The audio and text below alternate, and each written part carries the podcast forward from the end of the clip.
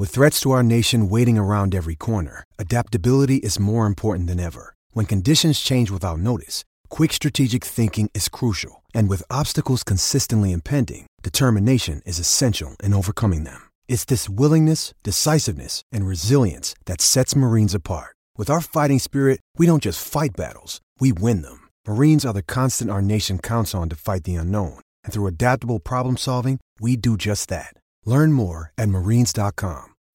When you need mealtime inspiration, it's worth shopping Kroger, where you'll find over 30,000 mouthwatering choices that excite your inner foodie. And no matter what tasty choice you make, you'll enjoy our everyday low prices, plus extra ways to save, like digital coupons worth over $600 each week. You can also save up to $1 off per gallon at the pump with fuel points. More savings and more inspiring flavors make shopping Kroger worth it every time. Kroger, fresh for everyone. Fuel restrictions apply.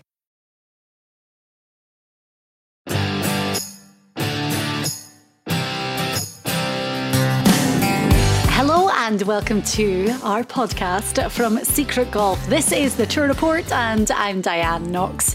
I'll be joined by Steve Elkington in just a little while. So today on the show, well, we're going to be talking about the Valspar Championship, the event on the PGA Tour this week. It's down at the Innisbrook Resort near Tampa in Florida. So the guys back to the East Coast and we'll be talking about that. This course actually is one of the toughest that they play. And when we were kind of handicapping it this week, the stats that really stand out are very different to what we've seen over the past couple of weeks. So we'll go into that and we will give you our top picks. Last week, it was the Zurich Classic of New Orleans, the team event, and it was won by the Aussies, or Team Mullet, Mark Leishman and Cameron Smith. We had picked them as one of our top teams, so that was great. And Mark Leishman is actually one of the Secret Golf contributors, so we're always rooting for him. I'll be catching up with Leish a little bit later on this week, so we'll put that out as a little bonus podcast before the weekend. So, as I said, we had picked them to do well. Um, and I'm going to brag a little bit about the fact um, I had picked Brandt Snedeker and Keith Mitchell as one of my dark horses, and they ended up finishing in a tie for fourth. But it was action packed and it was fun to watch a team event on the PGA Tour. Now, before we get underway with our tour report for the Valspar Championship, here's our look back on last week. Look, the, the course certainly caused some problems for a few guys, namely Louis Oosthuizen on the 18th, the first playoff hole. You're right, Diane. Of course, I was pulling for the Aussies, and I'm sure the South Africans wanted to win, but Louis Oosthuizen very unmistakably hit a terrible drive in the playoff into the water, as we talked about on this show. And I, I was lucky enough to be co-designer with Pete Dye on this course. The 18th hole, is a lot of drama because the reason that Louis had a driver out was because he was trying to take advantage of that right side and try to maybe get on the green in two. So it's a good design hole because it, it adds a lot of drama to the last hole. And I think that the main theme of the week, which is just a, a Pete Dye trademark, is the fact that there's so much intimidation standing on the tee, and you really could see it. I mean, that whole it's as though all you really see is water and bunkers. That was the theme for so many of the holes for the week. But as you say, it was the Aussies that did it. Mark Leishman and Cameron Smith, affectionately known as Team Mullet. I couldn't believe the wig that uh, Leishman put on when he went to the tee. It was so funny. And of course, I think someone wrote on Twitter that they said a really interesting might be is if we just put Mark Leishman missing the green on all 72 holes and see how he how he makes par from all these different places. And I think that's what had to happen in a in a alternate shot. Uh, Diane, it's a very stressful um, format because you always have pressure on you know you, you, there's pressure on you not to screw up for your partner. Cam Smith hit a couple of loose shots. Mark kept getting him out of trouble, and at the end there was enough for them to combine together. Of course, we picked them at the at the beginning of the week, saying the Aussies will be really hard to beat. And this particular win, Diane, may have parlayed those two into an Olympic pairing or going to the Olympics uh, this summer as Adam Scott has said he's he's taken his name off consideration for the Australian Olympics. And also for the President's Cup as well, uh, Trevor Immelman, the captain, he would have been watching closely because two years ago when we had the President's Cup, those guys were not teamed up together. So I think there's no way in the world that you could split them up now. No, and I think, you know, we talked about Leishman having a top five at the Masters. Cam Smith has won this tournament before it takes a lot of courage on some of these holes to fire across at these pins, but they they know their games very well. They were very comfortable with you know not worrying about making mistakes, and I think that in the end, Diane was the difference. I mean, Cam Smith to me um, is really starting to emerge. Of course, we know Leishman's been a world class player for ten years, but Cam Smith is very calm under pressure. His stroke almost seems to get better the more pressure he's under. He calmly knocks these putts in from five and six feet. So it was great to watch. Yeah, well, that's Leishman's sixth win on the PGA Tour, Cameron's third. And you summed it up perfectly. I mean, coming down the stretch when uh, Cam Smith hit his tee shot in the water, Leish then chips in for birdie, which is unbelievable. So you know, Leishman definitely did get them out of trouble with that kind of scrambling shot, but Cam Smith on the greens, him standing over the ball with that putter, it's like he was never going to miss. No, he, as I say, he since the November Masters that Dustin Johnson won and Cam Smith shot four rounds in the 60s, he's a different player now. He's moved up a level on the tour now. Cam Smith has, of course. He's moved himself into an elite class there where he's pretty much should win a tournament every year on the tour. Yeah. Um, a lot of our picks did well, and um, the team that we said that weren't going to maybe be our favourite of Cameron Champ and Tony Finau, they were really in contention. It was almost like it was their tournament to go on and dominate into the weekend. But on Sunday, really, really fell away. And it's like we saw the same old problems from both of them on the greens yeah, as I said, you know, alternate shot foursomes, as we call it, is very stressful. And when you know that your strength of your or your weakness of your partner, for example, you don't want to put him in that pressure all the time. And, and sometimes that's exactly what you do. And we saw that with them. They put themselves under a lot of pressure and it put their weakest club in the bag under the most pressure. And it cost them. And uh, that was that. But, you know, Finau and, and um, Champ, excellent players. They're going to have their own day soon enough. I know it has to come, and uh, it would be remiss of us not to talk more about Louis Oosthuizen and Charles Schwartzel, two very experienced players on the PGA Tour, and they're definitely going to pop up in our tour report for the Valspar this week. Yes, uh, we talk. We uh, we talk a lot about how how do we how do we handicap our players? How do we think about who's going to be the favorites each week and we sort of take we sort of have a model of let's take statistics let's take how they play on that course and let's take current form. And let's even throw 10% more in for what we think as well.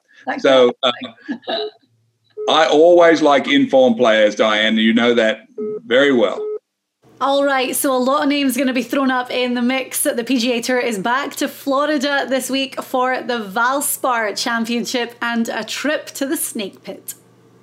Get in the game on the SG Tour Golf Gaming app and play four ball. It's a classic stroke play competition based on the aggregate scores of four players. Who makes your team? Well, pick four guys, one from each tier, based on the current World Golf Rankings. Want a tip? You need four guys to make the cut. Get in the game on the SG Tour Golf Gaming app, available on iOS in the App Store. Hi, and welcome to the tour report from Secret Golf. This week, back in Florida on the PGA Tour for the Valspar Championship down in Innisbrook near Tampa. I'm Diane Knox, and Steve Elkington is here. Elk, we're going to see some drama this week because this is known as being one of the most difficult courses that the tour plays on their schedule. In fact, in 2019, it was the third toughest course. It's a tough course, Diane, and it has a snake as a logo. How could be anything more terrifying than having a snake as the last three holes, the snake pit? I'm terrified of snakes, Diane. But yes, you're this is a very narrow golf course. The grass is, we're back on Bermuda. This gets very windy. The front nine has a little undulation in it. The back nine's flatter, but it's just very awkward, long, dog-legging holes. And it takes a certain amount of style, a certain amount of uh, discipline to play this course well. There's been some re- repeat type champions. Guys play well on this golf course. And we're going to shuffle all that together and we're going to tell you who we think is going to do well this week. Yes, we have all of our picks for the Valspar Championship. Now, we said it's in Innisbrook, it's the Copperhead course. Um, we see the snake and the snake pit being holes 15, 16, and 17, notoriously difficult. Now, Elk, the thing about this course is, and we're going to hear this so much, that ball striking is a premium but it's always tight. I mean, six of the last seven champions haven't gone lower than minus 10. And it's one of those tournaments where, uh, you know, looking here, 11 of the last 13 times that we've seen this tournament, um, it's either been the winners won by one shot or it's gone to a playoff. So the scoring is not going to be excessively low and it's going to be tight come Sunday. Yes, everything you said, of course, is true. And a certain signature does develop on this golf course. Scrambling is one of the most important week, Diane. And why would that be? It's because nobody is going to hit all the fairways and nobody is going to hit all the greens. But over the course of the week, we find that the guys that are the best strikers and the guys that get up getting up and down is is the key ingredient this week because you're not going to hit all the greens. So who can hit it into the right spots when they miss, who can pitch the ball well and, and sink the putt. Paul Casey will show up on our top 10. He's won this tournament. He's always right there. And when I think of who does this type of course set up well for, very good striker, chips the ball very well, patient, knows how to play this course. Some very odd angles. That hole right over your shoulder there, number 16 is probably the hardest par four on the course. Water all the way down the right, but the, the hole sweeps to the right. So if you want to get down in the correct position. You've got to really hug the right sides. Very stressful tee shot because uh, if you go left, you're probably going to make five.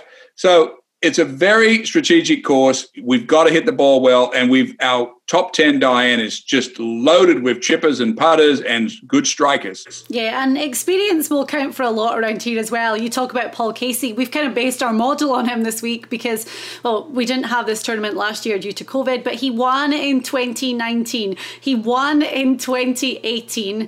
Adam Hadwin was the 2017 champion. In 2016, Charles Schwartzel, I find it so hard to say his name, but we are going to be saying it a lot. We were saying it a lot last week because him and his partner Louis Oosthuizen finished second place after losing out in a playoff to Leishman and Smith at the Zurich. And then Jordan Spieth winning in 2015. So, you know, you look at those names and, uh, you know, apart from Hadwin, I guess, the rest of them are very experienced ball strikers and know this course well.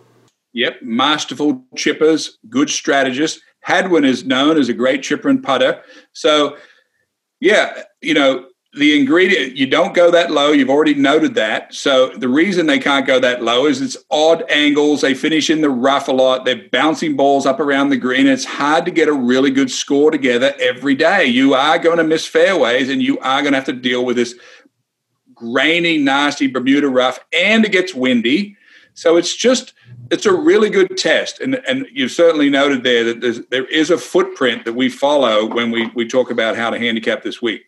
And um, Elk, on a very personal level, this is a course that means a lot to my family because my brother Russell Knox in 2019 on the 11th hole carded an albatross, and I'll never forget it because you and I were about to record our podcast and we were on the phone and I was refreshing the leaderboard and it came up saying that he he carded a two on the par five and I was like that has to be a mistake but he got it yeah that's uh, you know the 11th hole you know all you know all success there to Russell. The 11th hole is, is a very hard hole hit the fairway. If you do happen to hit the fairway, it's a slight dog leg around and then back the other way and it's protected by bunkers. But if you do hit the fairway and you are lucky enough to have a crack at it, which I can't believe that Russell could hit it that far into because it's quite a long hole. Uh, but yes, fantastic. And uh, talking of the holes this week, again, we're going to get some of your illustrations because they are going down like a treat. I'm telling you, we have people getting in touch constantly saying, and you're very modest, but they are saying that it's the best kind of hole strategy that they see for golf courses when the tournament is on. And it's just completely different. I mean, it's a very novel concept that you just don't see anyone else doing, and we love that. I'm going to do them again. I always thought that I should play well at this tournament because it was narrow. Uh, I think I did okay at this tournament, but I know what the players are trying to do on these holes. I try to show you on the illustrations with that. Um, and we're going to do it again. I'm going to do it on every course that uh, that I know the course well enough to be able to say this is what's happening on this course. Okay, which is most of them. Let's be honest. Right. So today on our tour report, we're going to give you our re-ranked top ten. We're going to look at some sizzlers and some dark horse picks as well. We've got some amazing names that pop up this week. Uh, would you say Innisbrook again? Isn't it a Scottish word? I love the way you say Innisbrook. Can, isn't it from can you give us some history on that name? Well, I don't know too much about it, but what the first time, I mean, I live in Florida, so it's a tournament that I've been to a lot, and I think we're going to head down this weekend. But when you drive in, all the streets are Scottish places. So it's really homely actually being back and seeing, you'll see like Dornoch and Golspie and St Andrews. And um, I was even born in Inverness, and there's like an Inverness street. So it's, um, it's very Scottish when you get down there, apart from the snakes. I mean, we do have snakes in Scotland, but nothing like the beast that you see behind me. oh, right. Well, we've been talking about the course. As you said, it's super narrow, and when we looked at the the stat categories that traditionally do well around here, it was amazing. And it, just the ones that it came out on top are not ones that we traditionally see. For example, scrambling right up the top, and the very bottom stat that's important this week is driving distance, which is very refreshing to see. And there's a reason for both of those stats you just mentioned there. One is uh, scrambling is very important because the, the eventual winner of this tournament will have to scramble. Mm-hmm. Why will he have to scramble? Because nobody will hit these greens. They've got a lot of grain, they're firm, the ball can hit the green and roll off the edge, and there's going players are going to have to be able to get the ball up and down probably four or five or six times a day. You're only going to hit about playing well even when you're playing well, you're only going to hit about 13 or 14 green just because of the style of this course. When you talk about driving distance not being important here, there's a lot of a little bit of undulation with some dog legs. You can't take advantage of cutting corners here. So there's layups short of a, a, pond. There's up over hills. There's sharp dog legs to the right and left. So it's a more of a position course. Thus, we see the driving distance stat is basically thrown out the window this week. Okay, right. Well, we're going to get into our top 10. We have re ranked the fields. We're going to give you our full top 10. And coming in at number one is a guy who is actually a very big hitter on the PGA Tour, but he's just amazing at everything else as well. And that's why we have Justin Thomas as our number one pick this week, which will really come as no surprise. Yeah, there's a, there's a couple of interesting things about for me about Justin Thomas, Diane, and that is he has a a very interesting schedule. He doesn't play every week. He hasn't played for a few weeks, and I watch him on Instagram. I, I saw his swing this week. He's very um, calculated where he plays, and there's courses that he goes to where he thinks he's going to do well. His swing, by the way, looks excellent on Instagram. He's fixed, in my opinion, a little angle in his swing that looks super. But Justin Thomas plays super super well in Florida. He knows everything about Bermuda. This is a test for him. He can hit irons off the tee here or three woods, but I I believe that Justin Thomas will. Uh, there's a reason he's number one this week. I think he is ready, rested, ready to go. It's. I was a little bit surprised to see that he was in the field this week. And you talk about the scheduling, um, not long to go, really, three weeks to go until the PGA Championship. So, for guys this year, with it being this massive super schedule, they really have to be very tactical with where they pick. And as you say, that's probably his reason for playing this week. Yeah, I think I think this is about the course. JT understands the tour very well for a young man. He's been very successful, and he he goes to courses where he thinks he has the best chance. Mm-hmm. JT's, in my opinion, a very good at everything across the board. But when you think about a course that only eight, nine, ten under wins, in my mind, that's why he's there. He's got a chance. Nobody else can run away from him. Average players can't beat him on this course. And this is where his particular strengths will work in his advantage the most. Yeah. Right, well, coming in at number two, a guy who is very strong around this course. So, again, no surprise that he's going to be right at the top of this list. He is defending champion. Not only that, he's going for the three-peat after winning in 2018, 2019, and then, of course, trying to get it done again this year. Paul Casey comes in at number two of course, Paul Casey is going to be at the top, Diane. Doesn't matter what we do or say. Paul Casey knows how to play this golf course. And what is it about a golf course where a guy can come in, he's got reasonable form right now, played decent at the Masters. This is one that he knows the course very well. I remember myself, I won the Doral tournament twice uh, on, a, on a course that's very narrow like this. And I know what to hit off each hole. I know where to hit it. I know how my swing should feel. And believe it or not, it all comes back to you when you get on a course that you're so familiar with. Mm-hmm. He is an expert. He is the number one ranked player at playing this golf course for us. And that's why he's at number two for us overall this week. And we talk about Casey's form. He had a win in Dubai on the European Tour in January, and then since then, eight starts on the PGA Tour, four top tens. The one thing that was almost like the, the black mark in Casey's game was his putting. But a couple of weeks ago, I think we were actually talking about it on the show, and uh, somebody who was working with him on his putting messaged us on Twitter to say he's sorted it out. Like he's working hard and he's fixed it. And as you say, the, his Masters performance backs that up. It did indeed. And that person who contacted was, of course, is famous Peter Kostis, CBS Sports commentator and the coach of Paul Casey for the last 20 years. And of course, Casey sometimes gets, uh, they pick on his putting, but he's such a good striker. He has a lot of chances. But this is a perfect course for him. This is the reason he's known for striking the ball well. He and again, I'm, I'm going to say it one more time. He knows how to play this course more than anyone. Yeah. Okay, coming in at number three, a guy with fantastic momentum right now. He's been playing great. All of a sudden, Corey Conners has popped up on everyone's radar with his stellar performances. I mean, it's no surprise. You've been big on him for a while, but after last weekend, and I'm not talking about the Zurich Classic, you are even bigger on Corey Conners. I met Corey Conners at the Floridian this weekend in the pro member, and I, I, shook his hand and told him how much I enjoyed watching him play at the Masters and how I really liked the rhythm of his swing. And I got to watch him on the driving range at the Floridian, and, and everything that I thought that I saw on the TV was true to my eye, Diane. He is a natural striker of the ball, has a beautiful rhythm. He's not chasing anything. He's not trying to hit the ball a mile.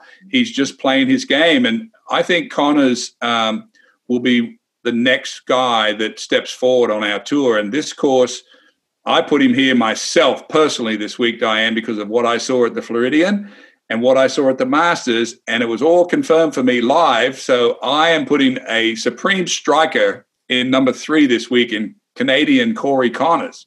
You saw him live, so you have that, but his stats back it up to um, current form for this week. We have him ranked first in the fields, coming off a fourth place, an eighth place, and a 14th place finish.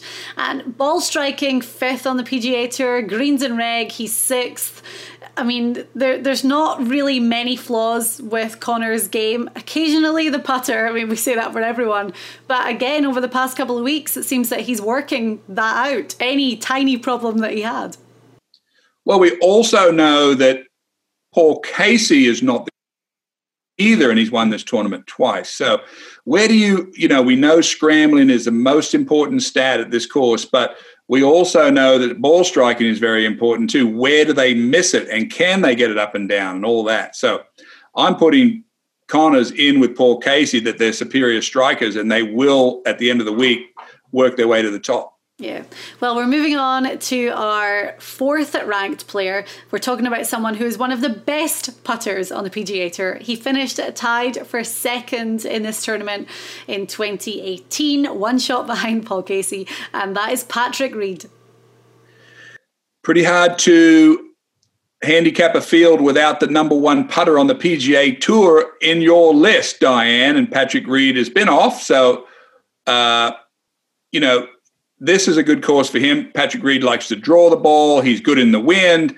Um, when you think about his game, you know, you know he's a great putter, but he's a, tremendous fighter. He uh, never is out of a hole. He can get it up and down. He's just got a really good attitude about golf, and he plays hard courses well. And this is a perfect setup for him. Yeah, I think uh, right now with this season, looking at um, Reed's form, I mean, his ball striking, right now, when you look at the numbers, he's ranked 135th on the PGA Tour and 137th greens and reg, 151st scrambling. But you said it at the start. We take the numbers to stand for about 30%, and Reed's a perfect example of that this week.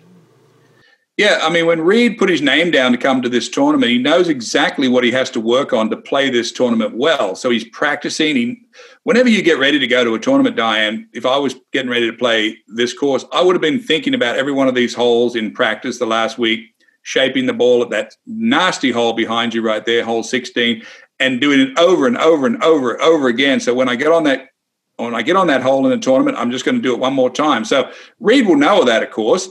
Uh, but as I said at the top, the number one putter on the tour gets our attention every time. So that's why he's that's why he's in our top of our list. For sure. And then coming in at number five, a guy that had a good week in New Orleans last week. He teamed up with Bubba Watson, a guy who traditionally plays well around this course. I'm sure he wasn't giving Scheffler any tips though, because they're back to competing against each other.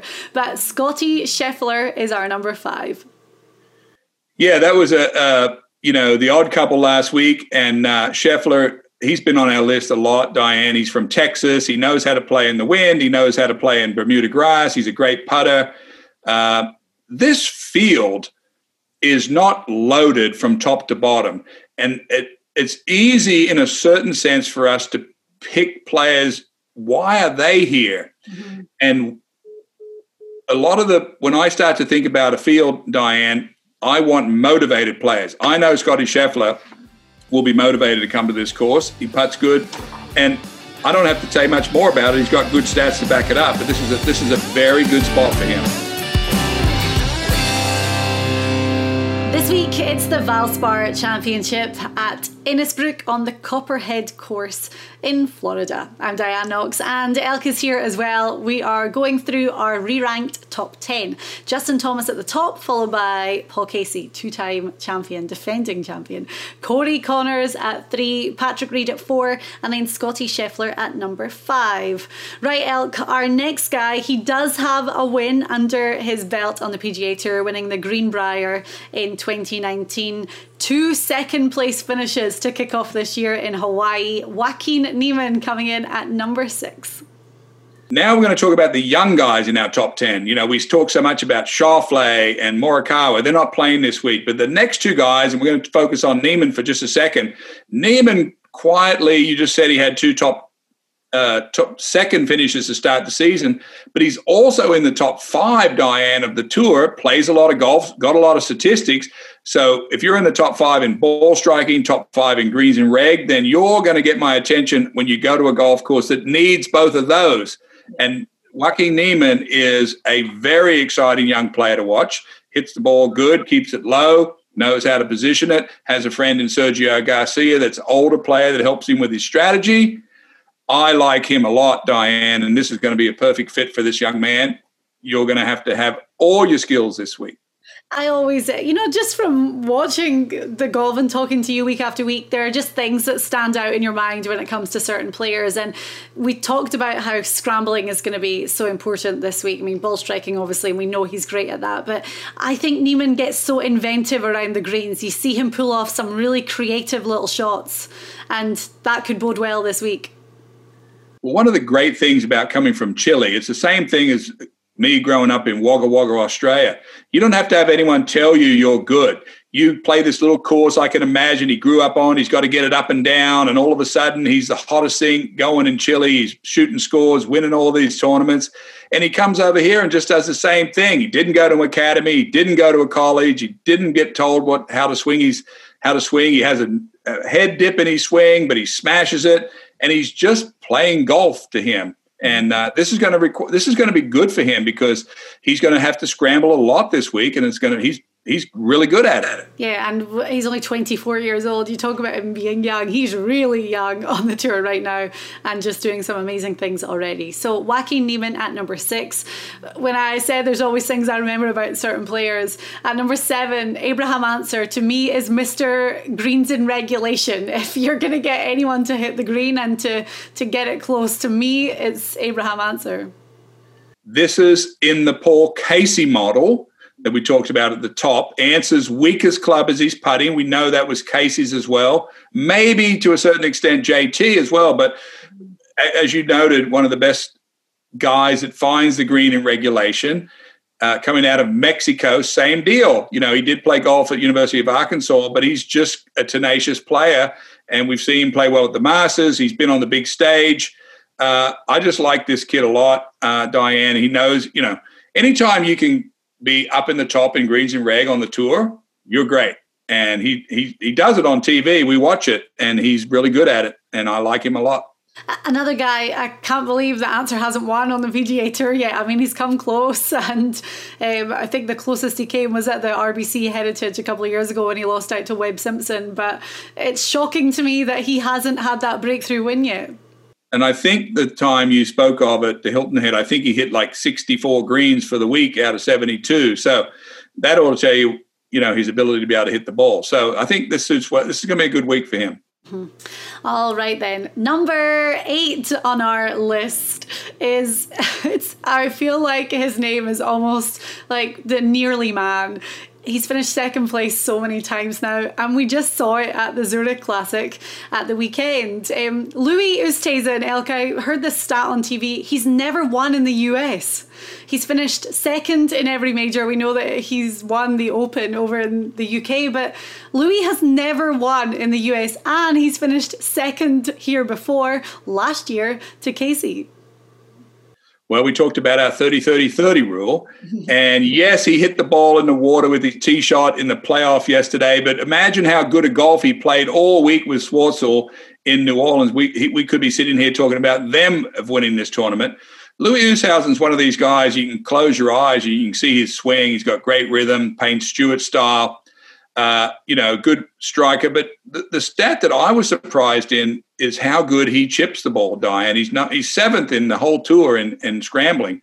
And he knows how to play this golf course. And maybe that's why he was so close last year. But will there be some redemption left over from that bad tee shot last week, Diane? And we know he's in good form and we know he plays good on this course. So those two make him in our top 10 he really made a charge last year. Um, I remember Casey was, I think he was one over, um, and Louis went, I think two under. He had one of the lowest scores um, of guys that ended up finishing in the top ten.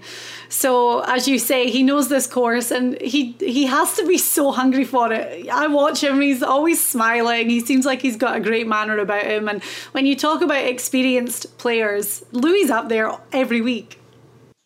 Yeah, and Schwartzel and you know Oosthuizen, they're probably the you know they were the most dangerous swingers. I mean, they swing so good. Uh, they're better swingers than the Aussies, but they they. I thought Charles Schwartzel has one of the great swings of all time, and Louis, of course, has one of the great swings and great rhythms of all time. So I'm always I'm big on guys that are in form, Diane. You know that, and uh, Oosthuizen is certainly in form. And you mentioned his um, teammate for the Zurich, who's going to pop up on our show in just a little while. At number nine, someone whose game we know very well because he's part of the secret golf team. He finished runner up here last year as well to Casey.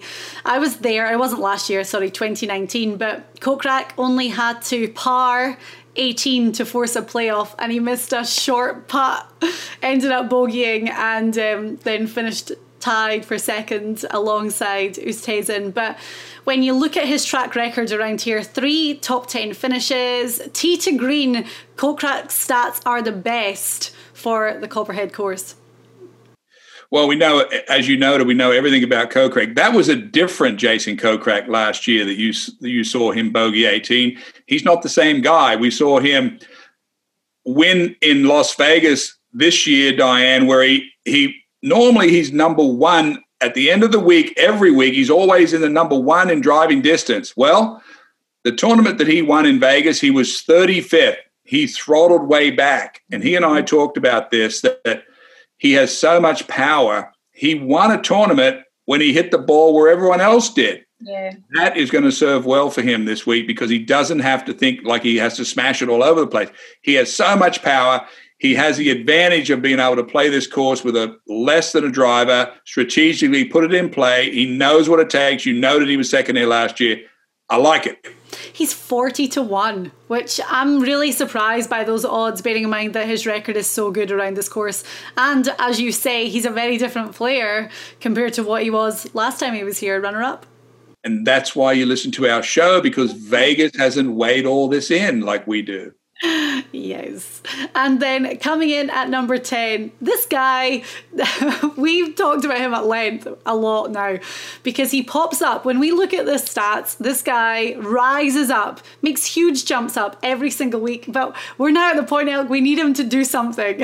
but he does justify oh, his place there. Russell Henley coming in at number 10.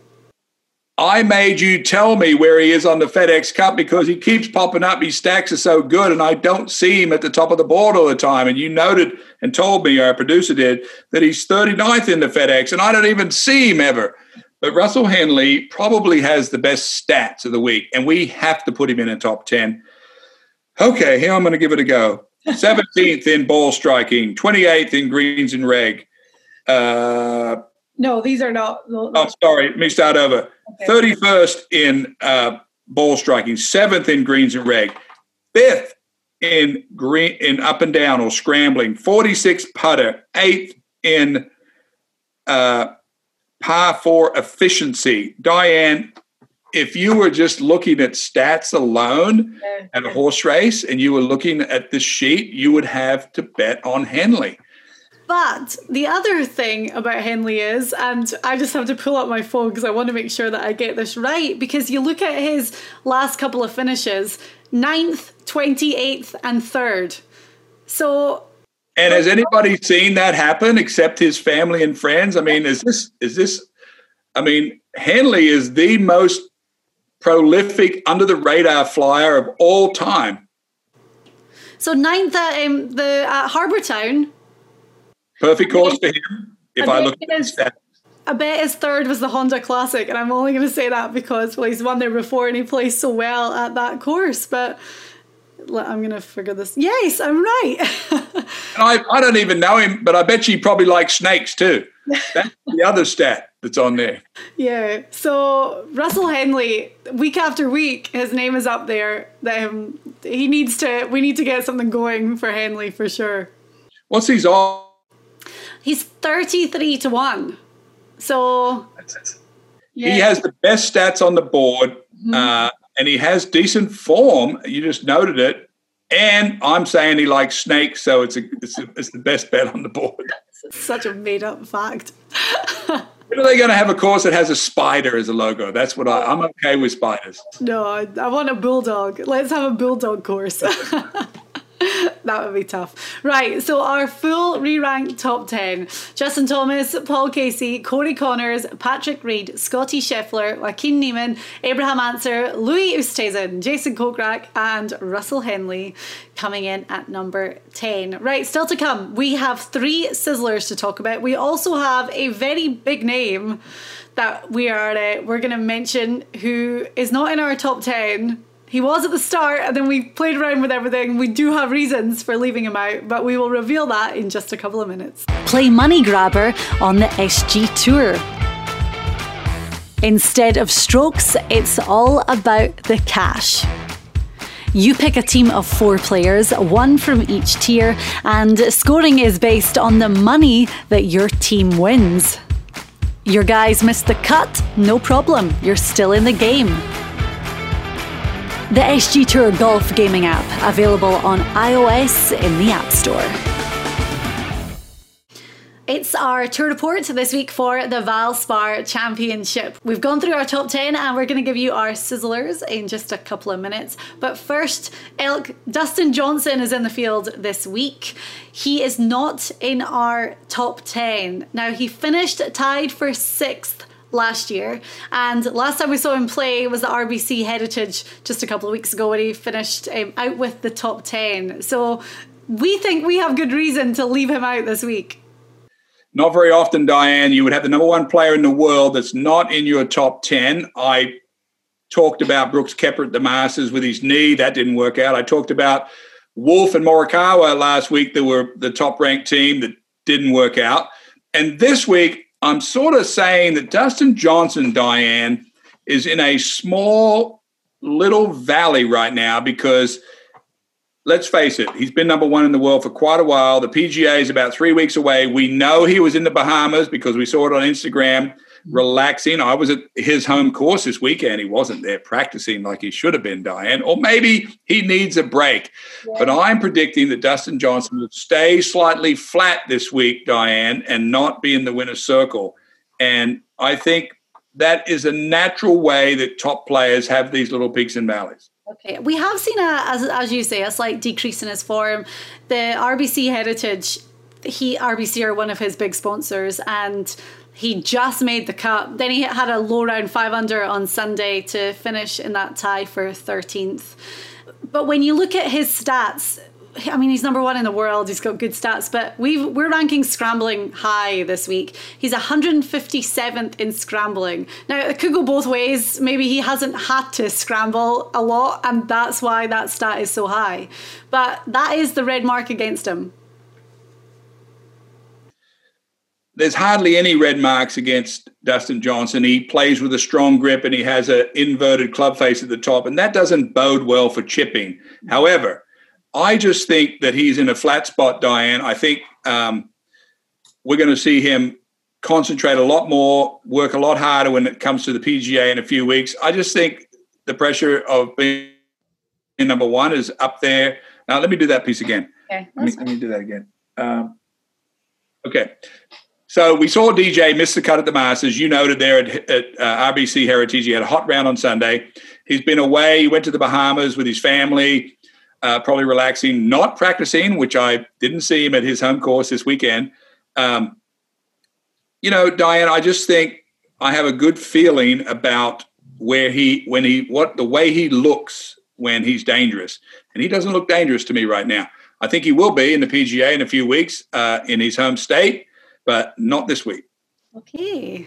It's good enough for me. And we know that he was in the Bahamas because we saw Paulina Gretzky's Instagram. So if you ever really want to know what DJ is doing in his off weeks, go follow her and you'll find out. okay, so we're moving on to our sizzlers. Um, I'm going to say quickly DJ's 10 to 1 this week. Um, so even being the world number one, I mean, those odds are still all right. Yeah, they're good odds for DJ. Um, I just think there's a lot of guys that have a lot more motivation to sitting ahead of him right now. Well, our sizzlers have got big odds this week, so that's great. The first one is 140 to 1. And we've got a few reasons why this guy is on our radar. I mean, he finished runner up last week at the Zurich. He's a past champion here after winning in 2016. And you're going to go into what you saw about his swing. But Charles Schwartzel, again, how many times am I going to have to struggle through saying his name? I find it so hard. Um, anyway, he is our first sizzler this week for the Valspar. Good thing Charles Schwartzel is not from Innisbrook, because that would be the toughest thing for you to say, oh, maybe. Oh, Brook, you got. But you know how much I think of Charles Schwartzel's swing. I think he has one of the great swings of all time. We know he's in form. He almost won the tournament with his partner, Louis Oosthuizen, last week. And we know he plays well on this golf course. Now, Charles Schwartzel is not the greatest putter either, but he's fought through that pretty good. And to get into the to play the alternate shot format last week under a fair amount of pressure tells me that he's got his game all where he needs to. Perfect course for Charles Schwartzel. Very long odds. Very good bet. Mm-hmm. Okay. Our second sizzler is 80 to 1. And um, this is this to me just seems like there's a lot of value in Gary Woodland. He won here in 2011. He struggled with injury and a real dip in form. However, it's coming back. I mean, he finished sixth at the Valero Texas Open, and there was a strong field playing there. He made the cut and 40th at the Masters, but I just think, you know, two weeks off for Woodland. He's obviously still, I mean, the injury isn't affecting him, but I think the two weeks off is going to have been a good thing for him. And experience around this course, I think he's a very obvious sizzler this week. He's a very obvious sizzler for sure. Um, the reason we didn't pick Jordan Spieth at Valero is because that course is very narrow over there, Diane, in San Antonio, and Jordan Spieth proved us all wrong. But something happened that week with Gary Woodland.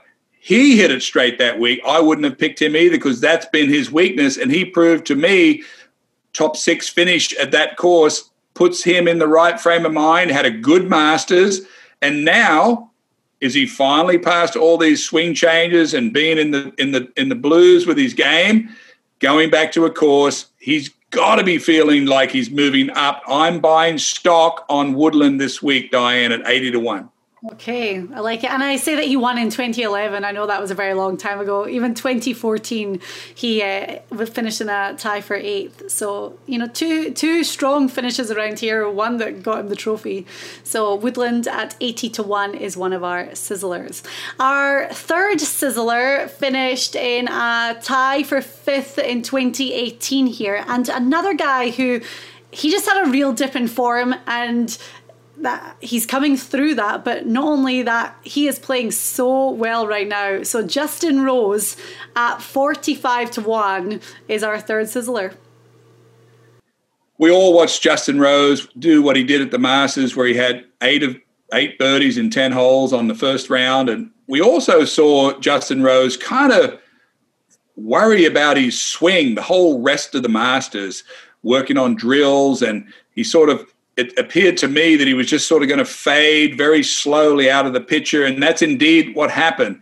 But there must be some residual left over, Diane, of that good play. Maybe he's got things sorted out, and it's hard for me to even believe that Justin Rose. I'm not talking about him in the top ten, but he is a straight hitter. He's a great putter, a great chipper, great thinker, major champion, Olympic medal winner is there still a little bit of form there, Diane? Does has he gotten through some of the little quirky things that he needs to feel in his swing? And when he does, we're going to be right there to pick him because we're never leaving out Justin Rose. Yeah. And he's played this course a lot, and his stats for this course are good. I mean, I talked about the fact that he finished fifth in 2018, but he's had five top 15s here.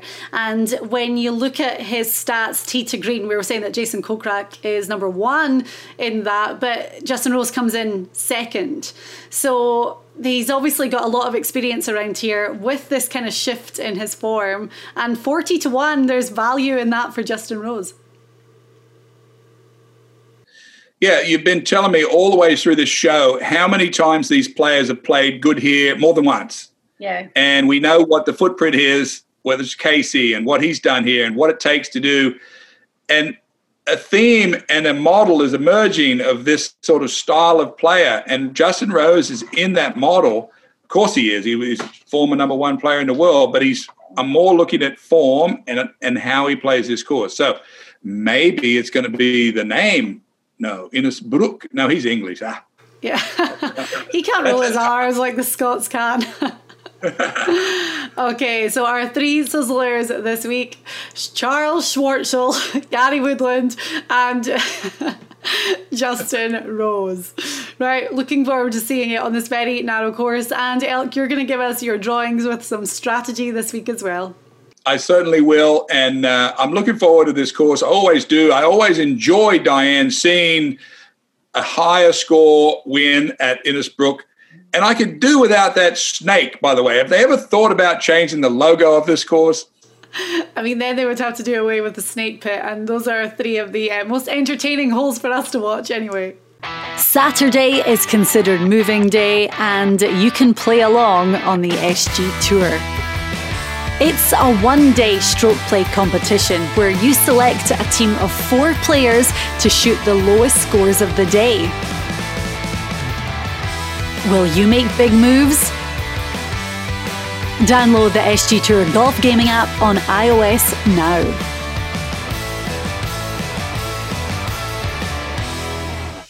Well, we're on to our dark horse picks for the Valspar, and Jay Kaplan is here, who for a long time in our team has been known as the king of the dark horse picks. But I think going by your record over the past few weeks and mine, maybe I'm taking over. My guys finished in fourth place last week. Congratulations. I'm not ready to anoint you the queen of the dark horses, though. Um, although you have a very Medusa look today with that snake coming out of your head. So I'm not sure I should disagree with you or not. Uh, I had picked Brandt Snedeker and Keith Mitchell to do well. I thought they were going to win it at one point, and then they had a couple of bogeys on their final stretch to finish in a tie for fourth. My other team, Grayson Murray and Rob Oppenheim, they were sitting in the top 10 at the end of Saturday, and I'm like, oh, wow, this is going to be it. Um, they finished in a tie for 25th in the end, but it wasn't too bad. Maybe finally I'm getting the hang of this. Well, and it just goes to show you like your Snedeker pick was sort of in passing at the end. You were like, hey, I also have a good feeling about these guys and they perform. Yeah. And my personal favorite, the Oppenheim twosome, they were up there all weekend. They just had a, a rough finish. So good on you, as we say down under, I think. Hey, Isn't that what they say? I'm kind of taking the same tactic for this week a little bit. Um, this is somebody, I'll just get right into my dark horse because he's 110. Oh, yeah, I mean, you, you have the honors. I feel like I'm rolling. Um, and he's maybe not someone that I would have picked um, normally, but I'm just going to roll the dice and go with Peter Uihlein. Now, my reasoning behind this is he has he doesn't have status on the PGA Tour right now. He's been playing Korn Ferry Tour and he finished alongside Richy Werenski last week in a tie for third.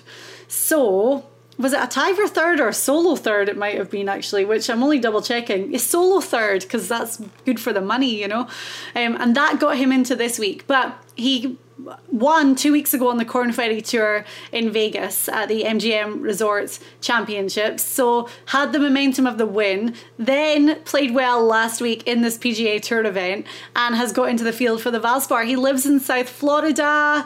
I just think that um, Elk had said to me, Do you think maybe he's going to be kind of tired after the win and then playing well? But I think this guy's going to have more fire in him than ever before. So I'm going with Peter Uihlein as my dark horse. Good pick. You know, he plays in a lot of events. We see him with really good odds every week. He's not a long hitter, so we don't have to worry about him chasing distance. Um, I like this pick. I mean, you're going with the same thing that you're bringing this week, which is momentum. You think you have good momentum, and so does Mr. Uihlein. Yeah. So I'm going to go the complete opposite way. I'm going to go with a guy that has very little momentum but he has a lot of experience. This guy's a conundrum. Um, the good part is we have the pipeline to everything he's doing, not just on the course, but off the course. Uh, two ways. One, I tune on Instagram to is see what his wife is up to. Oh, I know who it is now. yes. And uh, they basically live in Willy Wonka's house. They've designed this incredible, elaborate house out in the desert that looks like it's made of candy. So I know this guy's motivated because I bet that electric bill is probably pretty steep every month, which is why it might explain why he's out on tour pretty much every week. But this guy's a grinder anyway. And we know one of his uh, consiglieres were very close to him. You may have heard him uh, over the last 25 to 35 minutes explaining insights nobody has more insight on this particular guy than Elk does. So when I asked him this morning, like, give me some intel on him, he's like, he really wants to win. He really wants to play well. So he's motivated. The interesting part about this event and this player is this is a guy who hasn't been to Valspar since 2014, where he finished midfield. It seems like a place he would have played all the time. Something says these guys in Tampa uh, would welcome Pat Perez with open arms. It seems like a city that Pat may just fit right into. So I've let it leak. It's Pat Perez. I have this feeling based on one particular thing, Diane. Do you know what his top skill in his career has been? Uh, scrambling. It is. He's known as one of the great chippers uh-huh. on tour and has been for some time. So I'm going to put all of my eggs in Pat Perez's chipping basket this week, and I'm going to say he pushes the top 10. 250 to 1 and had a good showing with Jason Kokrak. Again, two guys that were in contention and moving up the leaderboard at the kind of earlier part of the weekend. And then Sunday was a bit of a rough day, but I think him and Jason Kokrak are so friend, uh, such good friends. Maybe he, after playing with him, got a little bit of a spark back to his game because we all know what Perez can do, and it would be great to see it again. So at two fifty to one, there's value in Pat Perez. I agree with you. Everybody loves this guy for many, many, many different reasons. I love him this week because he's going to play well. Okay, do you have another dark horse pick? No. no. Okay, well, I'm going to just throw out one name very quickly that Elk said to us. Sometimes Elk will just throw out a name and pass mm. over it, and and this was just worth it to me because we know that this guy has not been playing well. He's 400 to 1 this week, and his stats are red across the board. like, red across the board. But he's just started working with Bradley Hughes. And again, one of Alex's very good friends, Bradley, does a lot for us at Secret Golf. And from what Bradley's been telling Elk, he was like, okay, stand up and take notice. Also, he is a veteran player on the PGA Tour, has played this tournament many times, had a top 10 finish in 2019. Luke Donald. So we have a little bit of Luke Donald on our radar, you know, maybe for some sort of long shot, um, a top 10, top 15, even a top 20 finish. You would get good odds on that because his form has not been great. Yeah, it doesn't seem like he plays very often anymore. I know he's got some off the course stuff. He's interested in elongating his golf career into the broadcasting world. So who knows? You know, Stewart Cink, Luke Donald. I mean, the great thing about the tour is technology kind of evens the field. So it's never a surprise when a guy that's up there in age competes and now can win. So would it be surprising for Luke Donald? Absolutely, because nobody's heard from him in a long time. But sometimes elk knows best. I'll even give him that uh, for everybody to hear, right? right. So that's our tour report this week for the Valspar Championship. Next week, it's off to a big boys golf course, Quail Hollow for the Wells Fargo Championship in Charlotte, North Carolina. So we'll be back with our tour report for that, and hopefully everything goes well for our picks and your picks this week.